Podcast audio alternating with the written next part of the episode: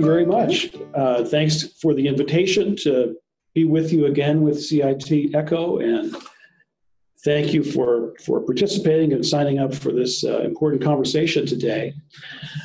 So my topic this afternoon is assisted outpatient treatment, otherwise known as involuntary outpatient commitment or mandated community treatment orders. And it's an intervention sort of at the intersection between the law and community-based mental health treatment, focused on a particular subgroup of adults with really serious mental illnesses. Not everybody, but people who have one of these kinds of disorders like schizophrenia or bipolar disorder that really impair the brain's ability to reason and correctly perceive reality and to regulate mood, and can be quite disabling, can be mitigated by treatment. Treatment doesn't work very well for everybody all the time, but of course, part of the manifestation of the symptoms for some people of really serious mental illnesses is it makes them it makes it difficult as a feature of the illness and the barriers that people encounter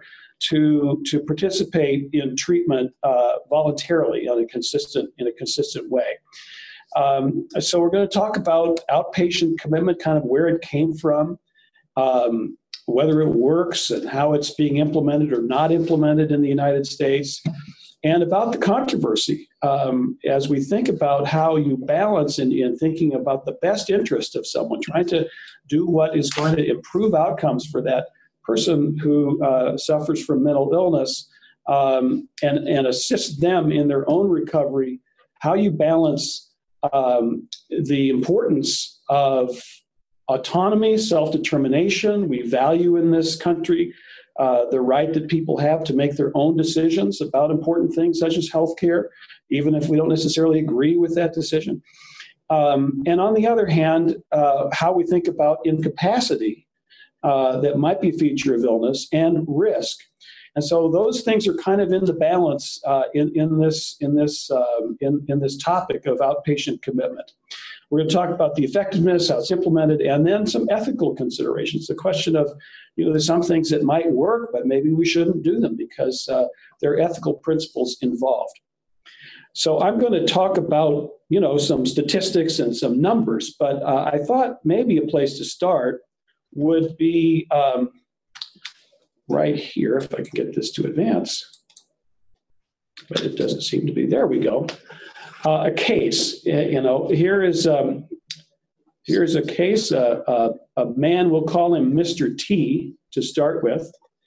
And so Mr. T is a client of a county-based public behavioral health department. He's 41 years old. He's intermittently employed. He's been receiving counseling for a long time for a number of different accumulated diagnoses: agoraphobia, anxiety, depression, some paranoid symptoms. He's a regular user of cannabis. He injured his back and was prescribed an opioid analgesic, so some narcotic pain medication. He's been arrested one time for drunk driving, a misdemeanor drunk driving offense. He's got a lot of anger.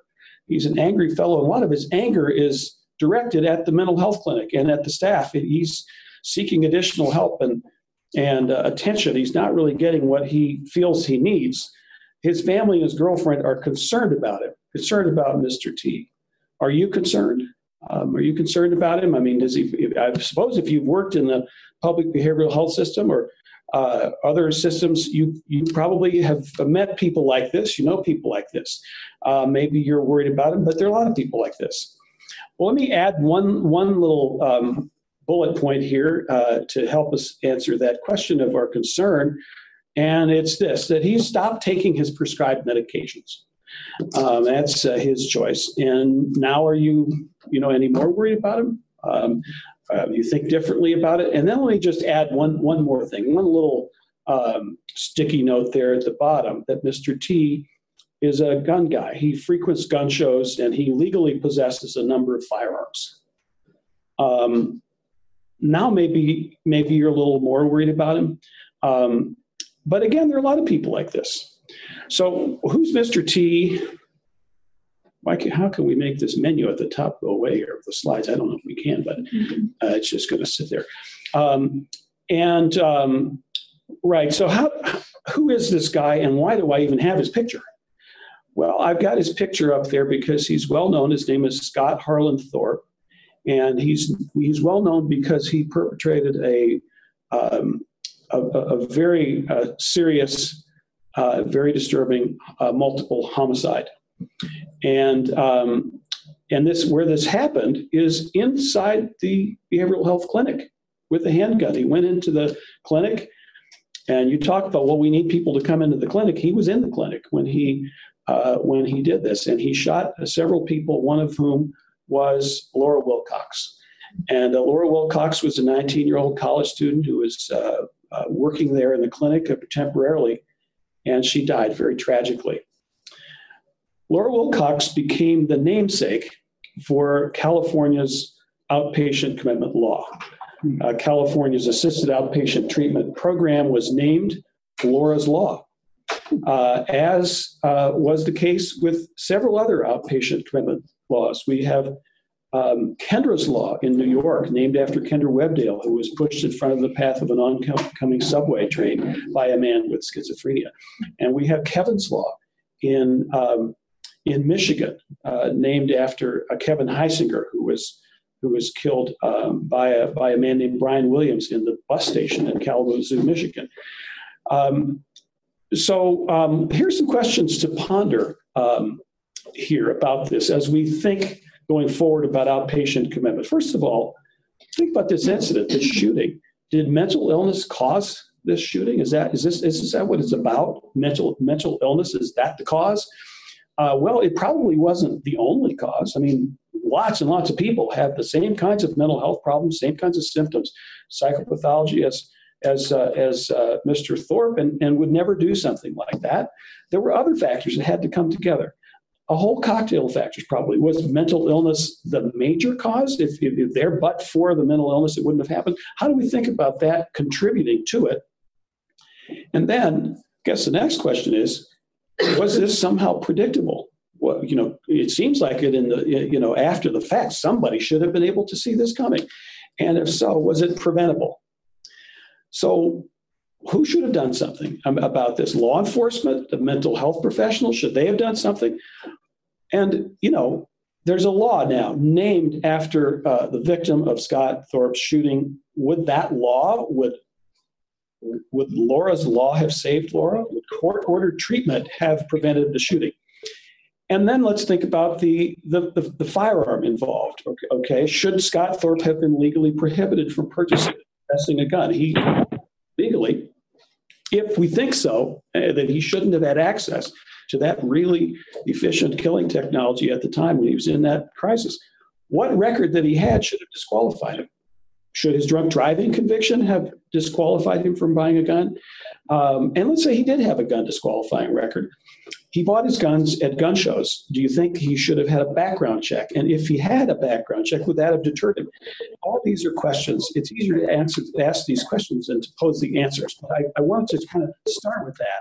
So what happened to Scott Thorpe, the legal disposition of his homicide charge?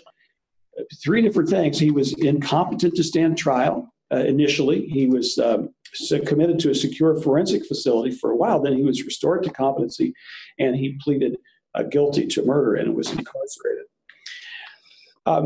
Nick and Amanda Wilcox are Laura's parents. I've met them several times. They're wonderful advocates, and they're advocates for two very different kinds of interventions or responses to a tragedy like this. I mentioned outpatient commitment, Laura's Law, that was California's AB 1421. It was passed in 2002.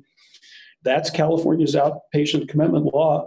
It was passed as a statewide measure, but the way the county system works in California is each individual county had to approve it and fund it individually. That's an issue regarding implementation, and really nothing happened except for that one county in Nevada County near Lake Tahoe where Laura was killed. Years later, in about 2014, Wilcoxes were key advocates for a very different kind of intervention or response, and that was California's AB 1014, the Gun Violence Restraining Order. And that was enacted in the aftermath of a shooting in Isla Vista, California. Elliot Rodger was a young man who was very disturbed and police officers were called to evaluate him in a social welfare check, and they determined he didn't meet criteria for involuntary detention. But he had a cache of firearms, and it was he became kind of the poster person for this, because if California had had the gun violence restraining order in effect at the time, it would have given them the authority to search for and remove his guns.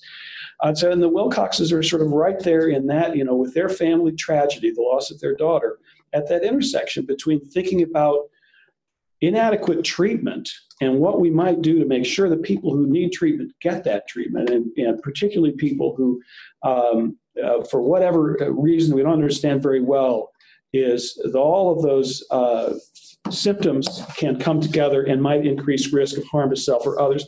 And then assuming we will always have some people who pose a risk to self or others in a way that's hard to predict, what do we make sure that do to make sure someone like that doesn't necessarily have a gun? So these are, my topic is really outpatient commitment today, but as you can see, particularly in our country, these topics have become intertwined, both in terms of the advocacy for these laws and how people sometimes think about them. So what is outpatient commitment? Where did it come from? What are the key elements of it? I'm trying to remember the title to my slide up there, which is obscured, but yeah, that would help actually. So it's a civil court order. It requires certain people with a serious mental illness to comply with recommended treatment and receive services. We also say that it also commits the system to the patient. So it's kind of a two-way prioritization where a person has a court order, and the outpatient care system is committed to providing care for that person, although not necessarily in a legal way, but that's really how we think it works. It's two things really. It's a treatment plan wrapped in a legal order. So you have the court order, but what's inside of it, I mean, that's all by itself kind of an empty vessel. What really is important is what are the services inside that treatment plan that is ordered under outpatient commitment. Typically, it includes some kind of intensive case management or assertive community treatment, a team approach to kind of wrapping around someone in the community to make sure not only that they are able to participate in the treatment that they need, whether that's medication, psychosocial treatment, those are often included in the treatment plan, but also that they have access to housing and the kinds of supportive scaffolding, shall we say, around someone who is challenged with the disorders such as schizophrenia in this way. The sanction for not adhering to it is a little different than most court orders, right? If you have a court order from a judge and you don't follow it, you just blow it off, well, you can get a criminal contempt citation, a contempt of court. That doesn't happen with these orders. They're designed to be non-criminalizing. So that's, I think it's good, but on the other hand, some clinicians say it doesn't have a lot of teeth, a lot of enforcement authority, because what happens when someone doesn't comply with the treatment order, the sanction or what can happen as a result really is only that the person is transported to a facility for evaluation.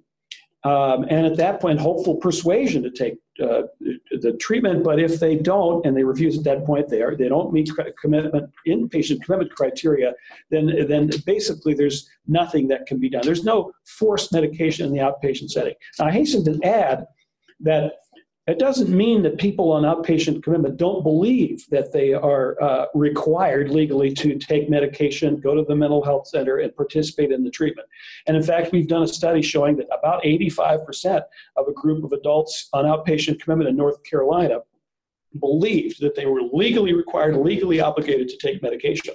And people act on the basis of what they believe to be true. And sometimes they call this the black robe effect, that a judge tells somebody to do something, they think they have to do it. So as a legal tool, what outpatient commitment does is it extends the state civil commitment authority from the institutional setting into the community, into community-based mental health care. So people have the right, unless they are dangerous or mentally incompetent, to be in the community, free from coercion if they haven't committed a crime. But there are certain situations under which, and to refuse treatment. I mean, we all have the right to refuse medical treatment, but there's certain situations where that right to refuse treatment and to refuse intervention can be overridden. And one is when someone is dangerous, and there's, you're all familiar with the police powers of a state. If someone is about to do something dangerous, you can intervene to stop that. And then there is the doctrine of parens patriae, where the state can take care of someone sort of in the role of a parent who is unable to take care of him or herself. Outpatient commitment emerged in the United States in the aftermath of deinstitutionalization. In the middle of the 20th century, there were probably 500,000 people with serious mental illnesses that were locked up in large state hospitals, sometimes for long periods of time, taking major tranquilizers. And then what emerged was a social critique of the asylum that this was, an illegitimate thing for the state to do, to just lock people up who, weren't criminals, and hadn't been afforded due process commensurate with the deprivation of that liberty. And so there were some key court cases in the 1970s, Donaldson versus O'Connor and several others, that basically changed the commitment criteria so that people had to be dangerous to self or others in order to, and mentally ill, and the dangerousness really kind of had to be related to their mental illness in order to qualify for a civil commitment. There were many other forces, of course, that pushed deinstitutionalization. There was, a new kind of therapeutic understanding and a new generation of pharmacotherapies that worked better in the community, so people could be in the community with better treatment. And the idea that being locked up in an institution for long periods of time was part of what kept people ill. There was that idea that it was much more healthy and salubrious to be in the community. And there were cost considerations and so on. But what was expected is that after deinstitutionalization ran its course, sweeping all these people out of the state mental hospitals, that the community care system would rise up in its place and provide those kinds of services and help people, and people would recover. And that never quite materialized in the way that was expected. And there are reasons for that, having to do with legislation and the defunding of the community mental health centers programs in the 1980s, and also the development of really definitive treatments for mental illnesses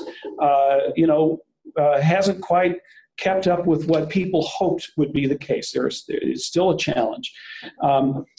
So what happened was many people in the aftermath of deinstitutionalization in many cities all over the United States fell into this pattern where people would leave the hospital and would then not do very well with the community, partly because they wouldn't take medication that they were prescribed.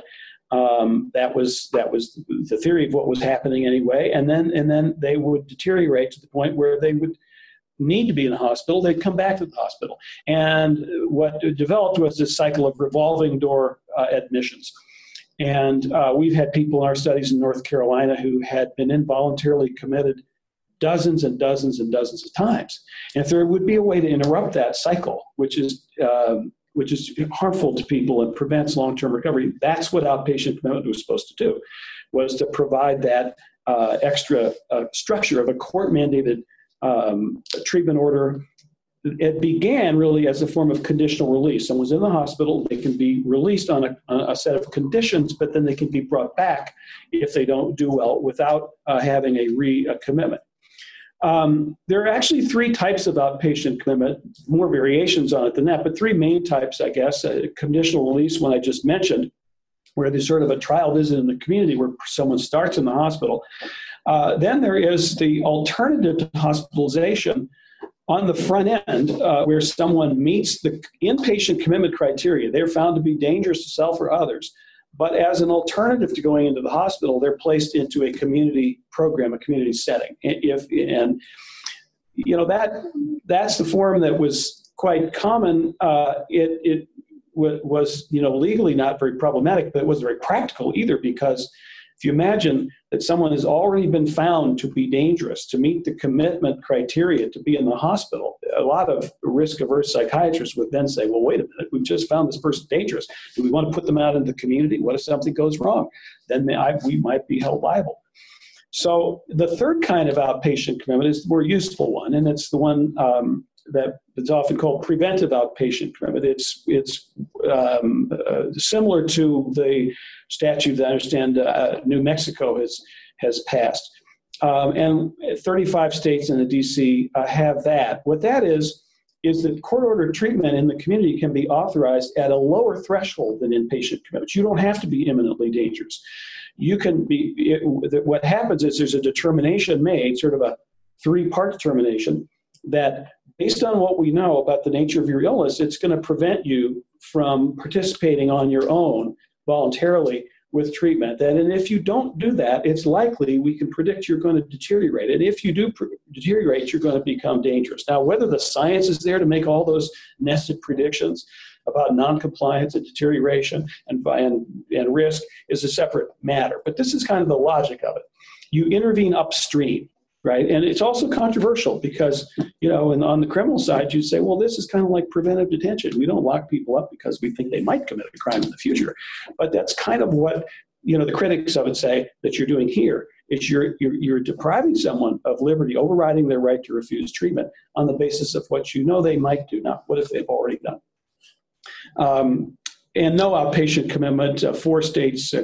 I'm sorry that I need to update this now because New Mexico is not in that state, in that group. This is an older slide.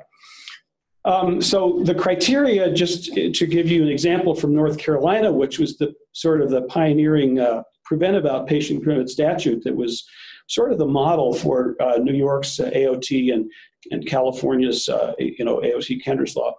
You have to have a presence of a serious mental illness. There has to be the capacity to survive in the community with available supports. You don't want to put someone out there on outpatient commitment order if really they're just not going to be able to survive and meet their daily needs with available supports. And then what I just mentioned, kind of the clinical history indicating a need for treatment to prevent deterioration that would predictably result in dangerousness, and a mental status that limits or negates the person's ability to make informed decisions, to seek or comply voluntarily with recommended treatment. So there has to be some kind of incapacitation of one's decision making, but it doesn't rise to the threshold of like a legal mental incompetence where someone would be assigned a guardian. But there is some limitation of a person's ability to make these decisions and to comply voluntarily with treatment. There's a lot of disagreement about outpatient commitment. It's really something that has fractured the mental health stakeholders community, and almost like sometimes like kind of a civil war over this, because you have on the one hand the sort of benign medical paternalistic view that is articulated probably most notably by E. Fuller Torrey, who started the Treatment Advocacy Center that actually advocated for and pushed and helped to get enacted many of the outpatient statutes and prevented ones. And a quote from Fuller Torrey: mandatory treatment for those who are too ill to recognize they need help is far more humane than our present mandatory non-treatment. That's kind of hyperbolic, but what he's saying is we've made it so difficult, put so many barriers up to providing care and treatment to people in the community. And that's, he'll say, we don't allow our grandparents with Alzheimer's disease to wander around on the street with no treatment just because they say they don't want it. That would be inhumane. What society does that? Then why do we do it with young adults with schizophrenia? If you might see someone with schizophrenia talking to themselves in a park, why would we do that? And that's, on the other hand, you have the view of the civil libertarians and the advocates such as the Bazelon Center for Mental Health Law, who see this really as a failure of the system to provide services that are needed in a way that's accessible. And if it's an access problem, if it's a service problem, why would you respond to that by giving someone a court order to participate in treatment? The statement from Bazelon, outpatient commitment is not a quick fix that can overcome the inadequacies of an under-resourced and underperforming mental health system. You know, if we need to reinvest in public behavioral health systems and build the capacity to do things we know how to do, like assertive community treatment, let's do that. Do that first before we say, well, we're going to start putting people on court orders. That's their view. And you know, if you think about it from the point of view of someone who is struggling to recover from a mental illness, they're in the community, and then they could say, well, you know what? I'm not dangerous right now. I'm not mentally incompetent. I'm not criminally accused. On what basis are you going to override my and limit my liberty like this? And so, although most outpatient commitments actually start in the hospital and move to a less restrictive alternative, we'll talk about that in a minute. So here's now we can't see what this says, but behind that label, it says recovery land. Okay, so that's recovery land up at the top. And this is the sanguine view of the logic for outpatient commitment. You have on this side of the river, this dark foreboding place, this serious mental illness world, and people have untreated symptoms. They might have social problems like lack of employment and sometimes homelessness or involuntary hospitalization, police encounters, jail, this grim picture. And then over on the other side there is this sunny place called recovery land, and they can't get there. Why? Well, they can't get there because it's this raging, roiling river, and what that is poor insight and non-adherence. That's the idea, is that people can't act in their own best interest because they have an inability to recognize that they have a mental illness, that they need treatment, and the term for this is often used, borrowed from neurology, anosognosia, and non-adherence. And so what outpatient commitment does is it comes along and it builds this structure, this bridge over the river, right? There's outpatient commitment, and there's a case manager with right?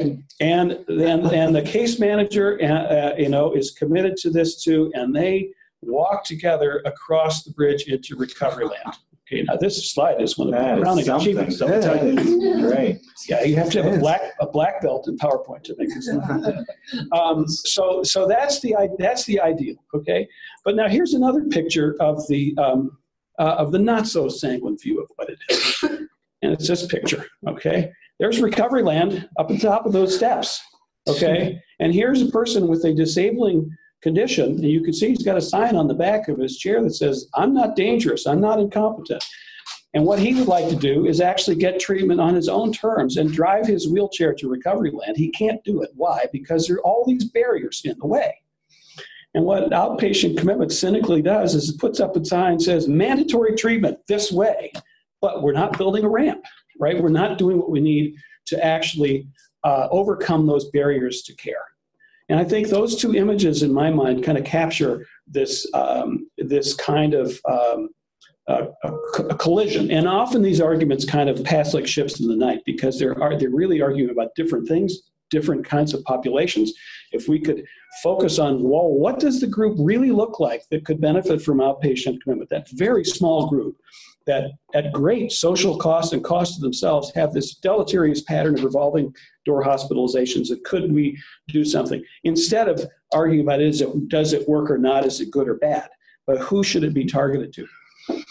The American Psychiatric Association has a position statement about outpatient commitment, a resource document, and I'll just run through basically what they say as an expert group representing this professional organization, that if it's systematically implemented, involuntary outpatient commitment and resourced, very important, if systematically implemented and resourced, those are some big ifs right there, it can be a useful tool to promote recovery through a program of intensive outpatient services. It's designed to improve treatment adherence, to reduce relapse and rehospitalization, and decrease the likelihood of dangerous behavior or serious or severe deterioration among a subpopulation of patients with severe mental illness. The goal of it is to mobilize appropriate treatment resources, enhance their effectiveness, improve an individual's adherence to the treatment plan. It should not be considered as a primary tool to prevent acts of violence. Okay, that, if we want to think about violence in society as a separate public health problem, serious mental illness contributes about 4% to that. So, you know, we could use all the tools and tricks of the trade and cure mental illness tomorrow, which would be wonderful. And our violence problem in society would go down by about 4%, and the rest of it would still be with us. So it's not where you'd start, really, to just reduce violence. And in terms of their view in the statement about what the studies have shown is that it shows that involuntary outpatient commitment is most effective when it includes, and here it talks about the treatment plan, a range of medication management, psychosocial services equivalent in intensity to those provided in assertive community treatment. It's no accident that ACT teams and intensive case management are included in many of the treatment plans in the jurisdictions where this has been used effectively, and New York being probably the main example.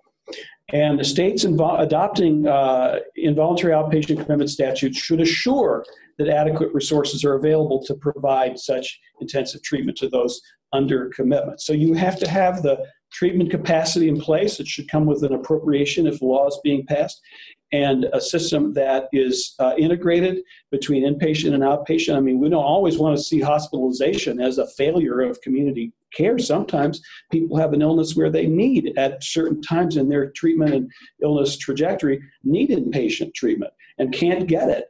And there is no bed for that person. And maybe outpatient commitment, part of what it can do is help people access a level of intensive services in the continuum of care that might be needed, but to do that in a way that's not reactive and crisis-driven, but is driven by a person's their own a trajectory of illness.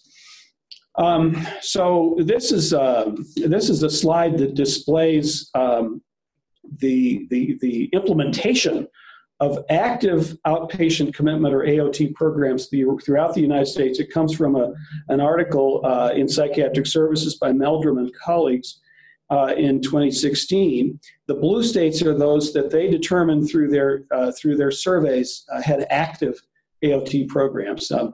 There's been some criticism of the methodology, and whether or not the information that they got was always if you call up a person and you say, in a state, do you have an active AOT program? And you're not talking to the person who knows that. Maybe you might not get the best information, but I think this is informative as far as it goes. If you cross-tabulate the states that have an active AOT program, according to Meldrum and colleagues, and the statutes that are what I've termed preventive outpatient commitment laws, you get this distribution here. So on the bottom row, you have 20 active AOT programs. Notice that 15 out of those 20 are in states that have a preventive outpatient commitment law. So there are some states that claim they have that they have an active AOT program with one of the older style laws, although it's not very many. They found in this article that the AOT programs, you have the AOT law, but you have an AOT program as well that gives this kind of higher level of case management and accountability for the services that are being provided. There was a lot of variability in the style of implementation, how the statutory criteria are actually applied. And as you can think about, look at those criteria in North Carolina's law. They might be open to quite a lot of discretion in terms of what it really means. And a person might qualify for outpatient commitment in one state, and another state they might not. Depends, for example, on whether or not, New York, you have in some regions an active mental health, hygiene legal service that actually actively defends consumers who are subjected to or proposed for outpatient commitment, trying to, quash the order or limit the treatment plan, assuming that it's an adversarial proceeding. Other areas, the mental hygiene legal services takes a different approach, and their view is like, well, we're trying to do what we think is also in the best interest of this person, and there's a more collaborative approach. So that may vary from place to place in the treatment plans and how it's monitored, and how do you know what the treatment plans being followed and the number of participants involved. There are some programs around the United States that have, gone to a great effort to try to put an AOT program in place, and they actually have a very, very small number of consumers participating in these programs. And that's partly because to meet the criteria, you have to, it's actually quite stringent, and not everybody can qualify. And sometimes they don't have the capacity as well to provide it for many other people. There are three implementation models that these authors identified, which they term community gateway, hospital transition, and surveillance. A community gateway is, the idea there is you've got people out there who have serious mental illnesses and are not being treated very adequately and are not having good outcomes. And AOT is a way to bring them in. It's a gateway into community treatment. The hospital transition model, it really is probably far more prevalent, and that is people start at a moment when they've been involuntarily committed to a psychiatric hospital, and the AOT order is a less restrictive step down from hospitalization into the community, and sometimes enables people to leave earlier than they would have otherwise. And then the surveillance, idea is you have people now in the community, and how do we just make sure that they don't fall through the cracks? How do we just maintain their treatment plan? And this gets to the question of how long should AOT last? I mean, is it something that is just an avenue to get people into treatment, after which they will voluntarily continue to participate in treatment and benefit from it? I guess the metaphor from a different branch of medicine, say, orthopedics, would be, is this like a cast for a fractured leg? And after the leg heals, then you take the cast off and the person's going to walk just fine? Or is it more like a permanent prosthetic device for someone who's always going to need that extra structure? Do you think about outpatient commitment as something that should be withdrawn as soon as possible because it's sort of punitive and it's distasteful? And so the minute someone really is doing well, then you pull it away because you don't want to keep that in place. Or do you think of it as, well, maybe this is why it's working, so if a person's doing well, keep it in place, renew the order, and keep it going?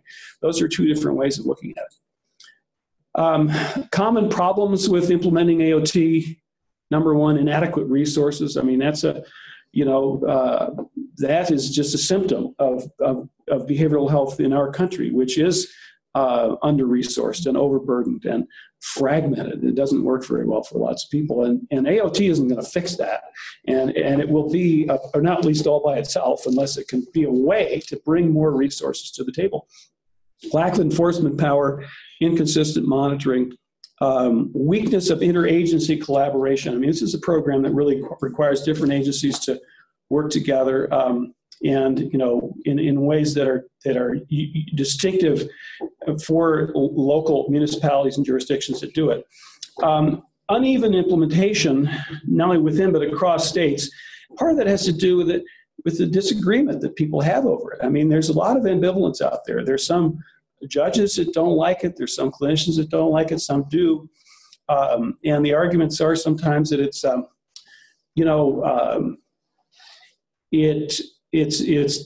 difficult and sucks up a lot of resources doing something that might not be necessary, or that it's counter-therapeutic, that, the best way to actually help someone, a mental health client, is not to give them an order to do something, because that's going to alienate them from treatment. And the minute, they're not forced to anymore. So there are disagreements about it, and difficulties, under the funding constraints. And then, there are these statutes, and some of them are written in ways that are burdensome. I mean, you have to, for example, the criteria of likely to benefit. Well, how do you know if someone's likely to benefit? Or criteria that someone has to have already had a number of hospitalizations or episodes of violence. And so it's kind of a small, eye of the needle to thread to get someone on AOT sometimes.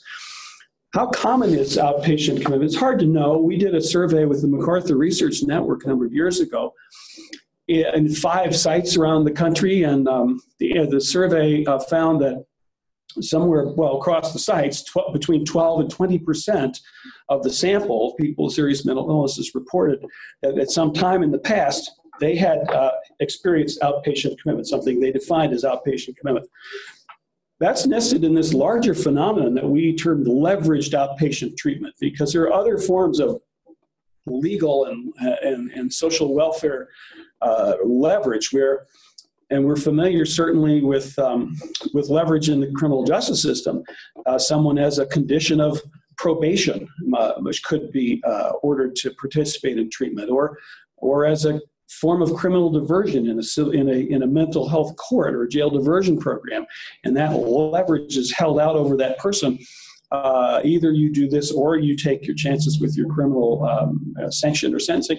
And we have in the social welfare system contingencies that might be used. And the two common examples are people who have a representative payee for their benefits, their disability benefits from the Social Security Administration. And the representative payee can say, you know what, you're not going to get your spending money unless you go to the mental health center. And likewise, subsidized housing. If someone's living in a Section 8 or housing arrangement and as a condition of the lease, or informally, you can't live here unless you go to treatment. And we studied these with the MacArthur Network, and actually leveraging of money and housing was felt to be more coercive than a court order from a civil court to participate in treatment. A lot of people feel that was even, more of a pinch there. So what about the evidence for outpatient commitment? Well, there have been 3 randomized trials, 2 in the United States, one at Bellevue Hospital, and around 2000 was published the results of that one.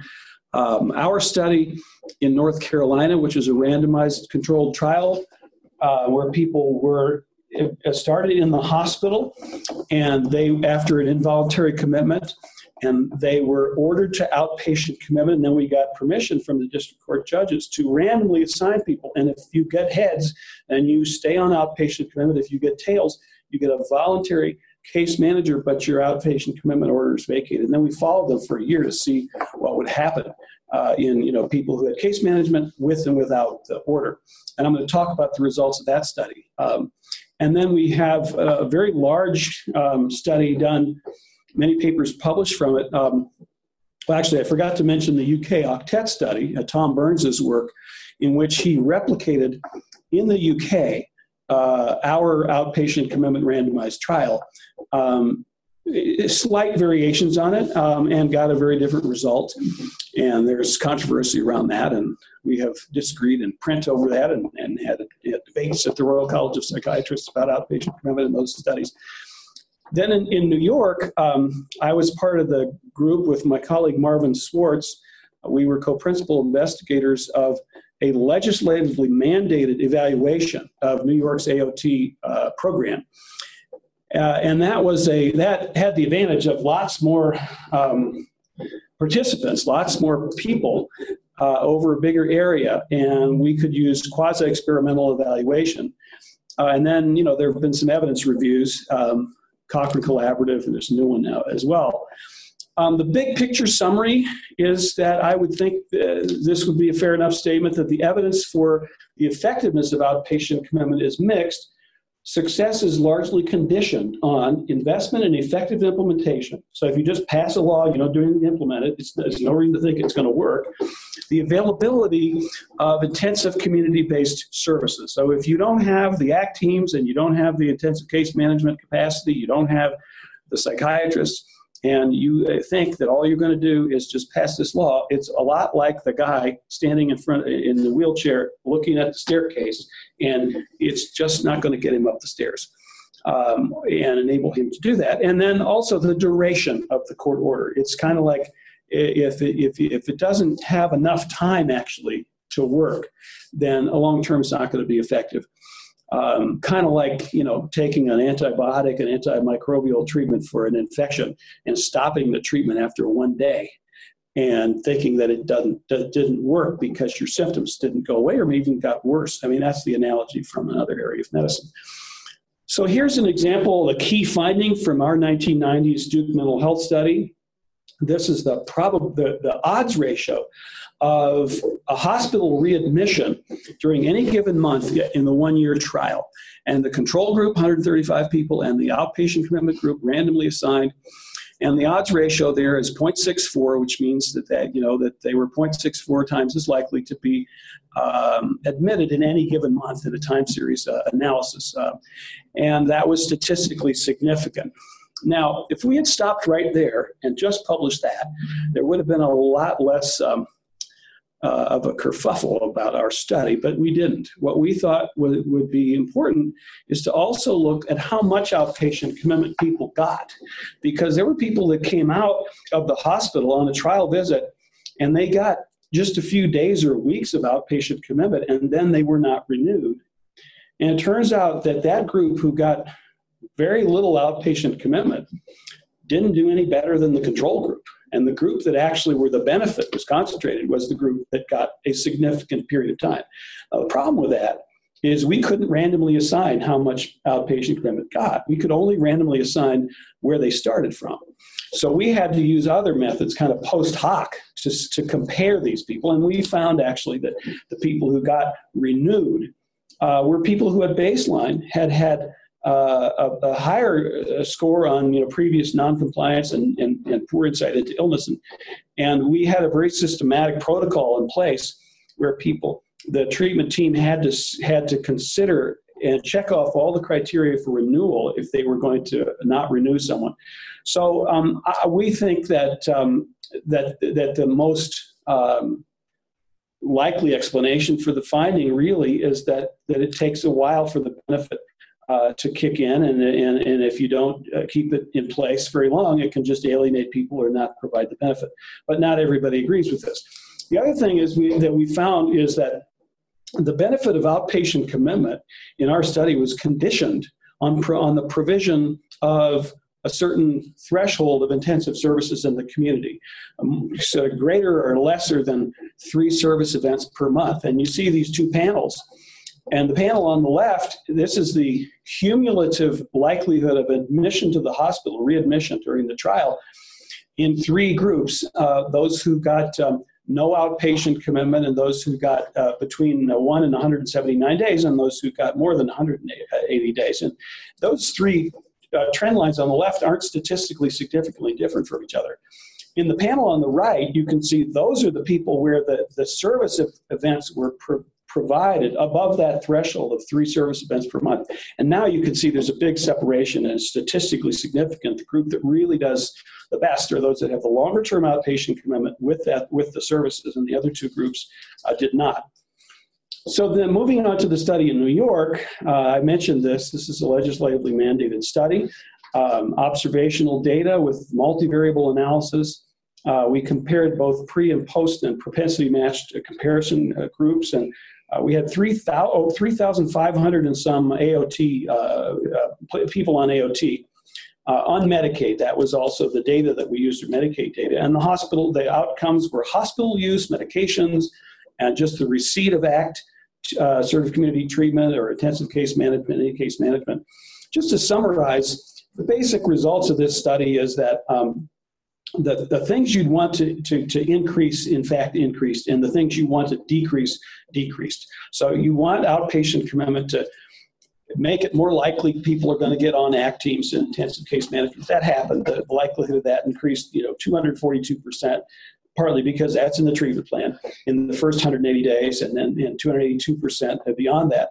Medication possession, we looked at the pharmacy records from the Medicaid feed, and we calculated the medication possession ratio. Did people have in their possession the medication that they needed? That also went up, and hospital admissions went down, and days hospitalized also went down significantly.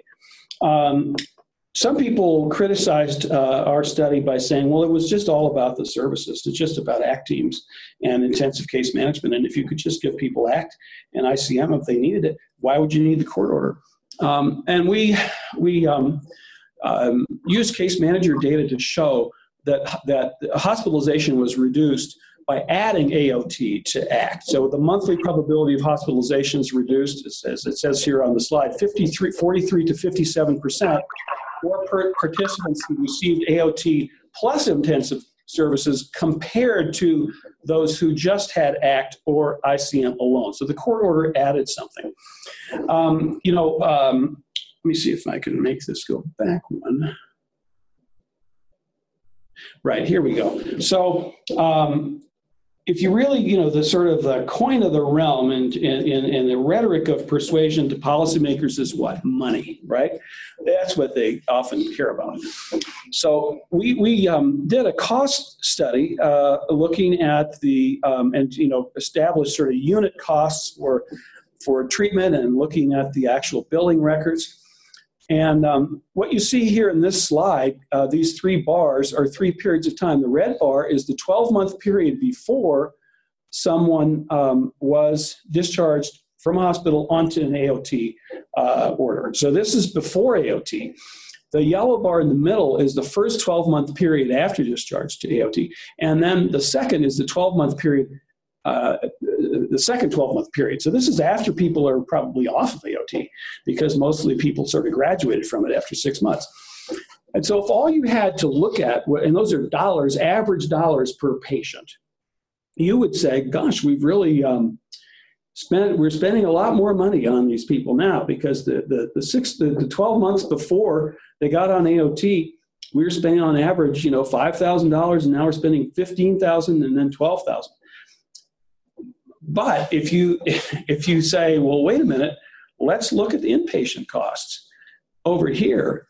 And now it's a very different story. Look at the inpatient costs during the 12 months before outpatient commitment started. $49,000 in hospitalization costs per person in the New York State Office of Mental Health, and about the same for Medicaid hospitalization. So that red bar there, if you think about it, is a big potential cost offset, because look at how those costs go down for the second two bars. They go way down to $11,000 and $13,000. I'm trying to read this without my glasses, but you can see this very graphically. So it looks like a pretty good investment if you then put that in the context of the inpatient treatment as well. You can't just easily take inpatient dollars and move them into the community. It doesn't quite work that way directly, but the big picture you can see here. So does outpatient commitment work after all this? Is that the question? That's the question I was supposed to debate Tom Burns and the Royal College of Psychiatrists. Does it work and does it not? And he says it does not. And that's, he's kind of like an evangelist for that now. And I actually posed a different version of the question. I said, I'm a professor and I'm going to answer this question for you. And the answer is, it depends.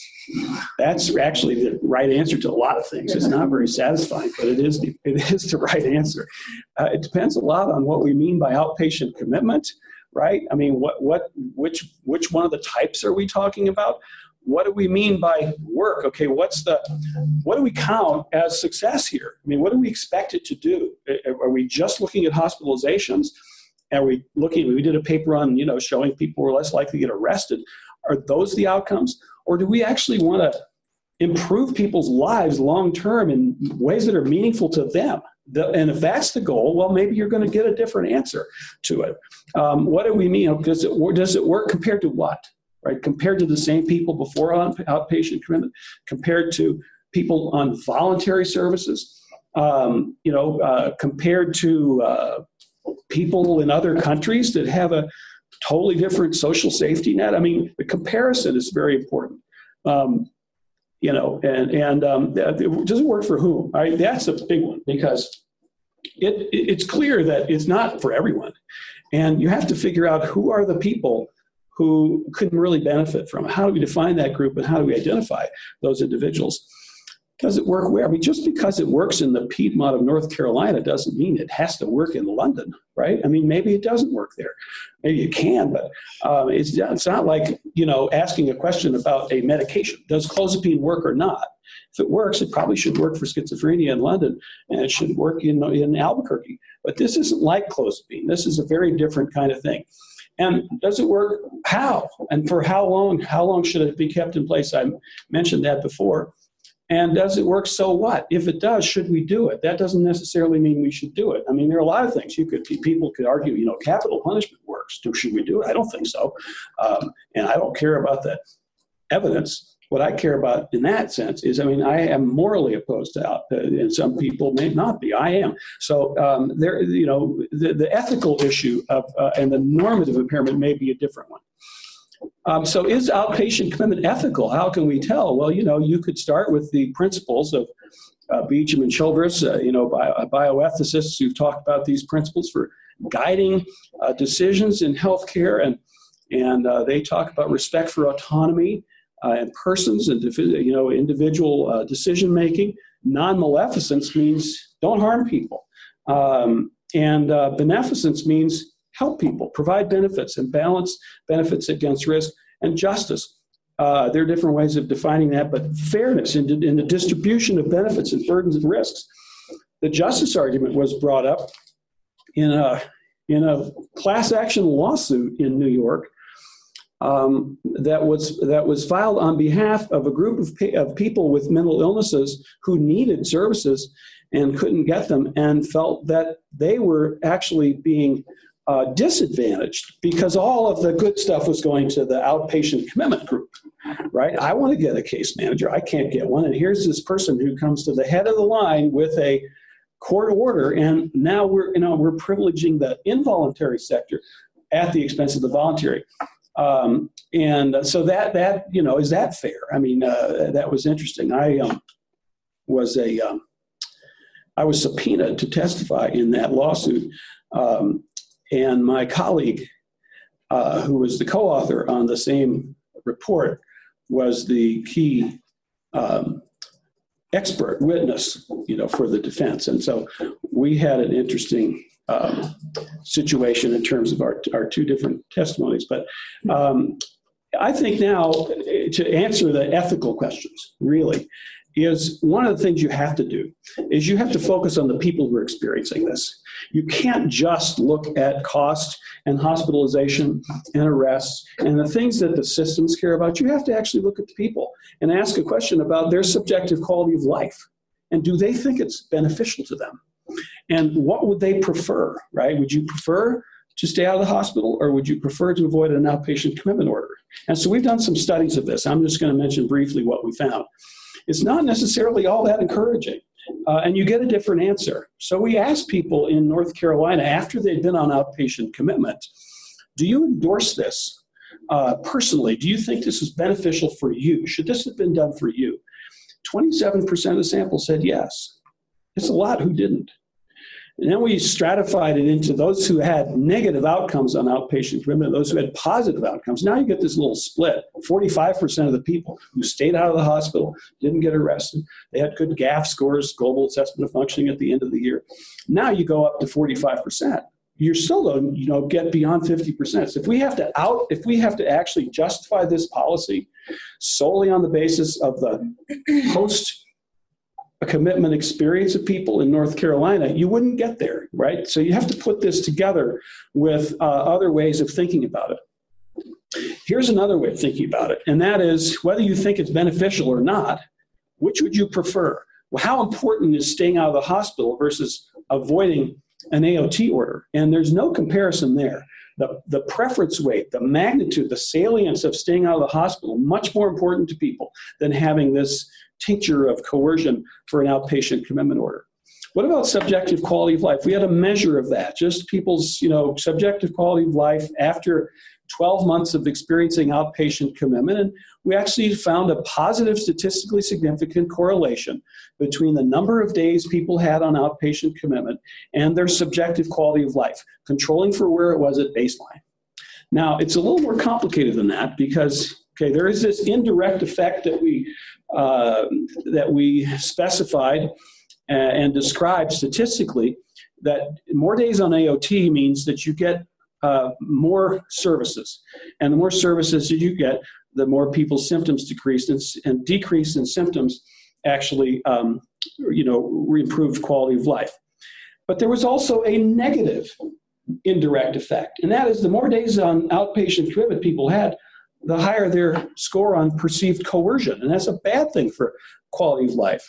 And so you think, well, this is kind of a weird paradox. How can it be beneficial through this positive indirect pathway of increasing your service use, decreasing your symptoms, and so you have better quality of life, but at the same time, you're feeling more coerced, and the more coerced you feel, the worse your quality of life is. Well, really, that's no different than lots of medicines that people are prescribed, which provide a benefit, and they have a side effect. And what do you do when you decide if you want to take a medicine? You decide if the benefit outweighs the side effects. There are people who say, I don't want to take that pain medication because it makes me too sleepy. And I would rather tolerate the pain than be so sleepy all the time. I mean, I have had this conversation with my dad, for example. And, you know, so how you decide is sometimes an individual matter, but we can describe it for this whole sample here. And it turns out that the effect size of that indirect benefit from decreased symptoms is about twice as great as the effect size for the negative effect of increased perceived coercion. So you could conclude that the benefits probably outweigh it there on balance. Is AOT fair in terms of the people it's assigned to? There was an article written in New York that accused the AOT program of being very racist, because if you look at the whole population of New York, you're 5 times more likely, they said, the New York Lawyers for the Public Interest, to get an AOT order if you're black than if you're white. And if you think about patient commitment as coercive, and you're just piling more coercion on a group of people who historically have been oppressed, that doesn't sound good. We sort of interrogated that factor and that finding and kind of deconstructed. I'm going to show you that in a minute. And then the queue jumping. I mentioned that in the past. You know, if you're waiting in line figuratively to get out patient commitment, and then not people with the court order come to the front of the line, is that fair? So here's the findings from the racial disparities paper. So if you recalculate the racial disparities of outpatient commitment using different denominators, so instead of using the whole population of New York, you use the population, so that would be the county population, 7 to 1. So that looks like a real disparity. But if you look at the population of people who have serious mental illness, then it goes down. If you look at the county population who are in the public behavioral health system receiving OMH services, now it's 2 to 1.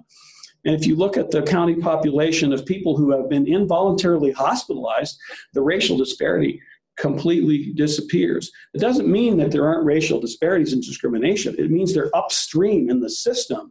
They're not at the point of the decision maker who's deciding, am I going to put this person or this person on outpatient credit? By the time you get to that decision-making process, the whole population has been sorted. And because of the correlation between poverty and race, it's going to be racially imbalanced. And that's the way. So the way to remedy that is not so easy as to say, well, let's train people not to be racially biased in their giving of AOT orders. It's to think about the whole system and thinking about the much more difficult question of poverty and discrimination and race and how those are related. So ethically, and I'll wrap this up in a minute, outpatient commitment does involve overriding people's choices. We can't get around that. And I think it shouldn't be applied to people who are willing to seek treatment voluntarily, and they simply need help accessing that treatment. They just need someone to help them overcome those barriers to care, whether it's transportation or financing or reminders or something. So if someone is willing to participate in treatment voluntarily and an ACT team can do that, then they shouldn't actually have an AOT order. Although it's easier to say that than to do it. A court order alone doesn't magically remove those barriers either. At the same time, there are legitimate ethical reasons for overriding some people's expressed choices. Safety and welfare is one, and people who lack capacity to make and communicate authentic decisions, that's another one. And the ethicist Dan Brock, did I get that right? The ethicist, whose name is Dan Brock, wrote about, well, this is a slightly different context, but I think it is very apropos here that there are 3 scenarios, at least, where overriding someone's choice is warranted. And one is where there are good reasons to doubt that the patient's manifest decision to go without treatment is an accurate reflection of what that person would want in a non-impaired state. So it's really the illness talking. That is one where it's justified. The second is where the moral authority of the patient's treatment refusal is questionable due to conflict with important interests of the patient. So if the patient is refusing treatment that is just manifestly not in their best interest, then at least you have to question that and wonder about the authority of that choice. That's a tricky one. And the third one is when the interests of the person other than the patient warrant overriding patient choices. Sometimes there are other people involved, right? I mean, we all have rights in our society, but that my right to wave my fist is going to stop just short of Niels's nose, because he has the right not to have his nose punched. So those rights did conflict. And just to end here, Robert Miller, this is 3 decades ago, wrote an article and in which he said, you know, there are 3 things that are needed for outpatient commitment to succeed. Rigorous empirical research, because we have to determine how effective it is and can be, and for what type of patients or consumers. And number 2, we're going to need support from community-based clinicians. If they don't believe in it, if they don't think it's going to work, it's never going to get any traction. Number 3, we need sufficient resources to permit adequate treatment to be provided. That's a big one. Otherwise, he said, outpatient commitment is all too likely to remain a theoretical but not a practical alternative to revolving door hospitalizations and community neglect. And that's kind of where he ended. And, you know, with that, I'm going to end. And I did leave some questions up here. They're kind of keyed to Robert Miller's questions, but I'm sure that you'll have others. But thanks so much for listening. And I'm happy to participate in any discussion as much time as we have. Thank you, Doc. What questions do you guys have for Dr. Swanson? You guys can chat them in or unmute.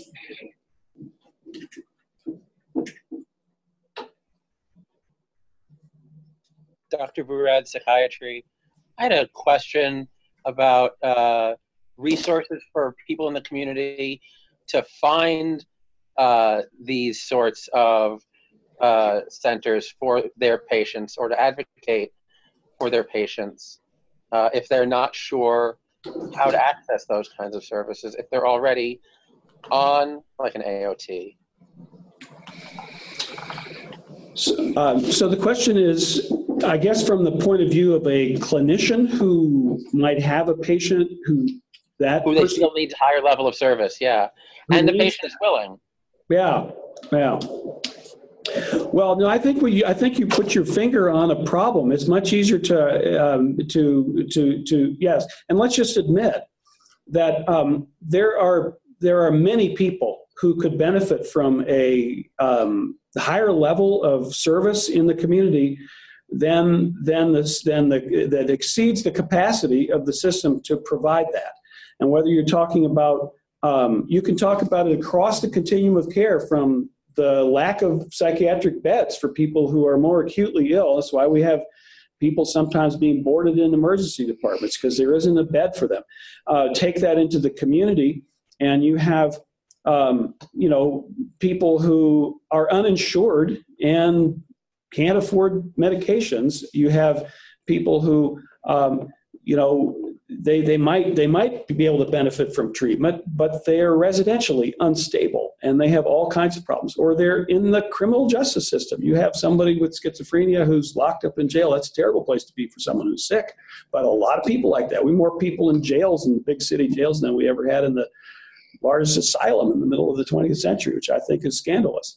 So I don't know. I mean, I'd be eager to hear from any clinicians what the recipe is for advocating for and getting a high level of service for a person who's willing to get it. But how do you do that? And Are there certain states that have like a registry for it, or a way to access or look it up in some way? Well, it's going to vary from state. Yeah, it's going to vary from state to state. I think I would look to the states that have the, in terms of AOT and how that interacts with intensive services, I would look to the states that have the most experience doing it with the appropriate resources. And do you want to say anything about New York, for example? You were in New York and had some experience with AOT. I've experienced AOT firsthand. Yeah. No, I mean, as a forensic psychiatrist. So in New York, that's the experience. I mean, yeah. Yeah, of course.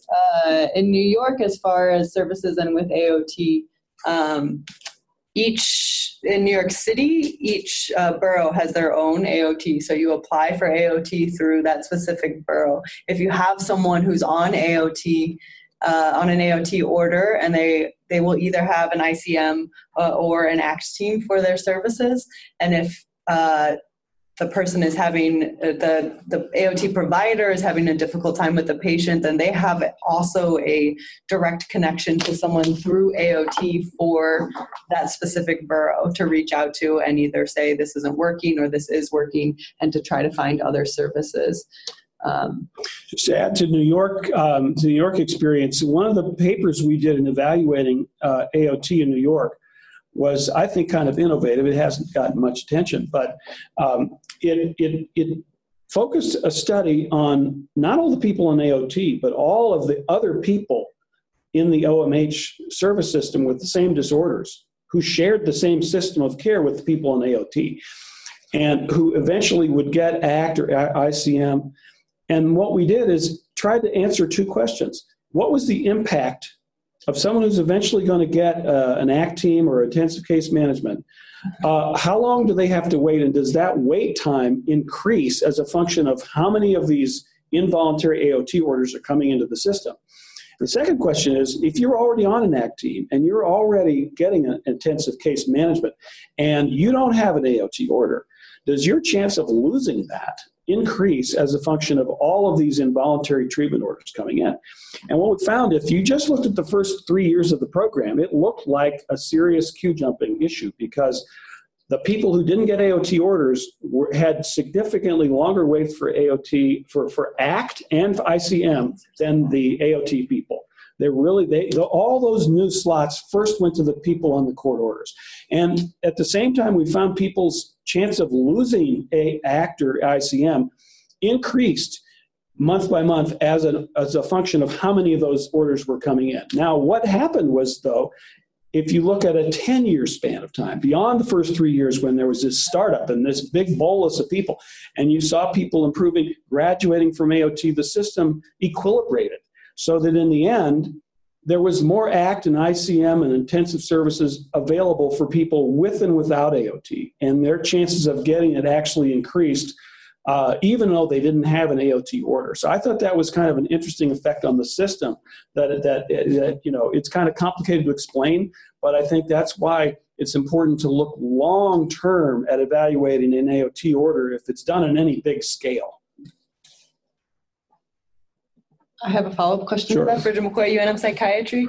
Along those lines with the timing, yes. There seems to be in the data that you are presenting a clear switch at this 180-day mark. Do you have any, is there any research looking at the other end and like at the point where it starts to fall off or not have any sort of positive effect anymore? Yeah, so first on the clear switch, it's a little bit artificial to say 6 months, yes or no. There's actually a continuous distribution. And we kind of cut it arbitrarily at 6 months and looked at before and after because that's the length of the order and that's kind of when you renew it. But actually, you could see in the analysis that I showed for the quality of life that I actually looked at that in that analysis at number of days of AOT in a continuous way. And it was a continuous linear relationship, not 6 months or not. So there's that. I would think about it as it's just the longer, quote, the better, at least at that initial period. We didn't have the opportunity to follow the North Carolina people beyond that, but we did in New York because they had these records. And we did look at the periods following, the end or the graduation or the stop of the OT order. And the basic finding is that measured in terms of hospitalizations, the people who got an initially longer period, a renewed period, did better after it ended than people who got a shorter period. So the benefits persisted, and they were related to kind of how much a person got the first time around. Okay. What other questions for Dr. Swanson?